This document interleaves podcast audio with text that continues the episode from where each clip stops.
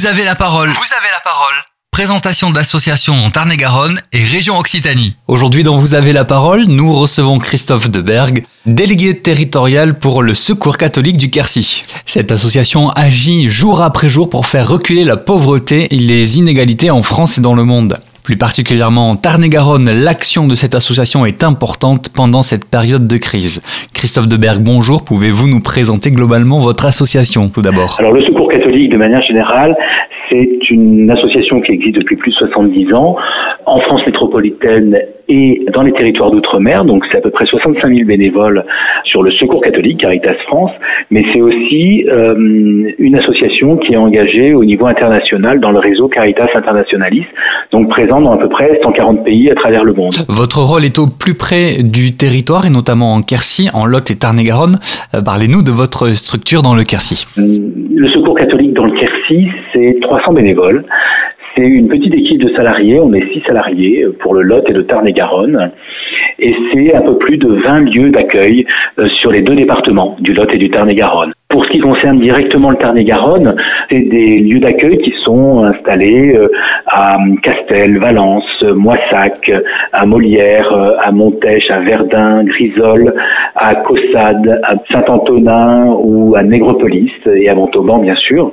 Voilà un petit peu pour le, la, présentation générale. Je le disais, vos actions sont très importantes en cette période de crise. Quelles sont euh, vos actions justement en Tarn-et-Garonne? Alors la première action du Secours catholique dans le Quercy, la première mission qu'on s'est donnée au niveau du projet de la délégation, euh, c'est l'accueil fraternel. C'est vraiment le premier temps. On a à peu près 60% des personnes qui viennent au Secours catholique qui nous disent venir d'abord pour un temps euh, de rencontre, avec euh, des accueils cafés, avec des repas partagés, avec des boutiques solidaires. Alors c'est vrai que là, pendant cette période de pandémie, on a mis à mal un peu cette activité première, donc il a fallu qu'on réinvente les choses et beaucoup de choses qui se font en distanciel par téléphone ou autre. Et puis la deuxième euh, grande action, euh, ça serait de pouvoir dire qu'effectivement, il y a des aides financières qui sont données. Et ces aides financières ou matérielles, elles se font en lien avec les travailleurs sociaux, avec nos partenaires associatifs aussi, euh, présents sur les territoires, et avec les personnes concernées directement. Donc réfléchir ensemble à quelle est la meilleure solution. On n'est pas des distributeurs d'aides matérielles ou financières. Hein. Euh, on réfléchit vraiment avec l'ensemble des acteurs pour trouver la meilleure solution. Nous vous donnons aussi la parole puisque la collecte nationale du Secours catholique a débuté le 15 novembre et continuera jusqu'au 31 décembre et même encore euh, plus, je crois avec cette crise. Parlez-nous de cet appel à la solidarité dans le Quercy. Oui, tout à fait. Alors, la collecte nationale, il faut savoir que le Secours catholique, même si cette année on est beaucoup aidé, il faut le reconnaître, par les collectivités territoriales que sont les conseils départementaux et l'État avec les préfectures. Mais sinon, 80 à 90% du financement du Secours catholique se fait par des dons privés. Donc, ce temps de collecte nationale est important pour nous. On a commencé en novembre avec beaucoup de lieux aussi qui étaient fermés, donc très peu de présence sur la voie publique pour se faire connaître.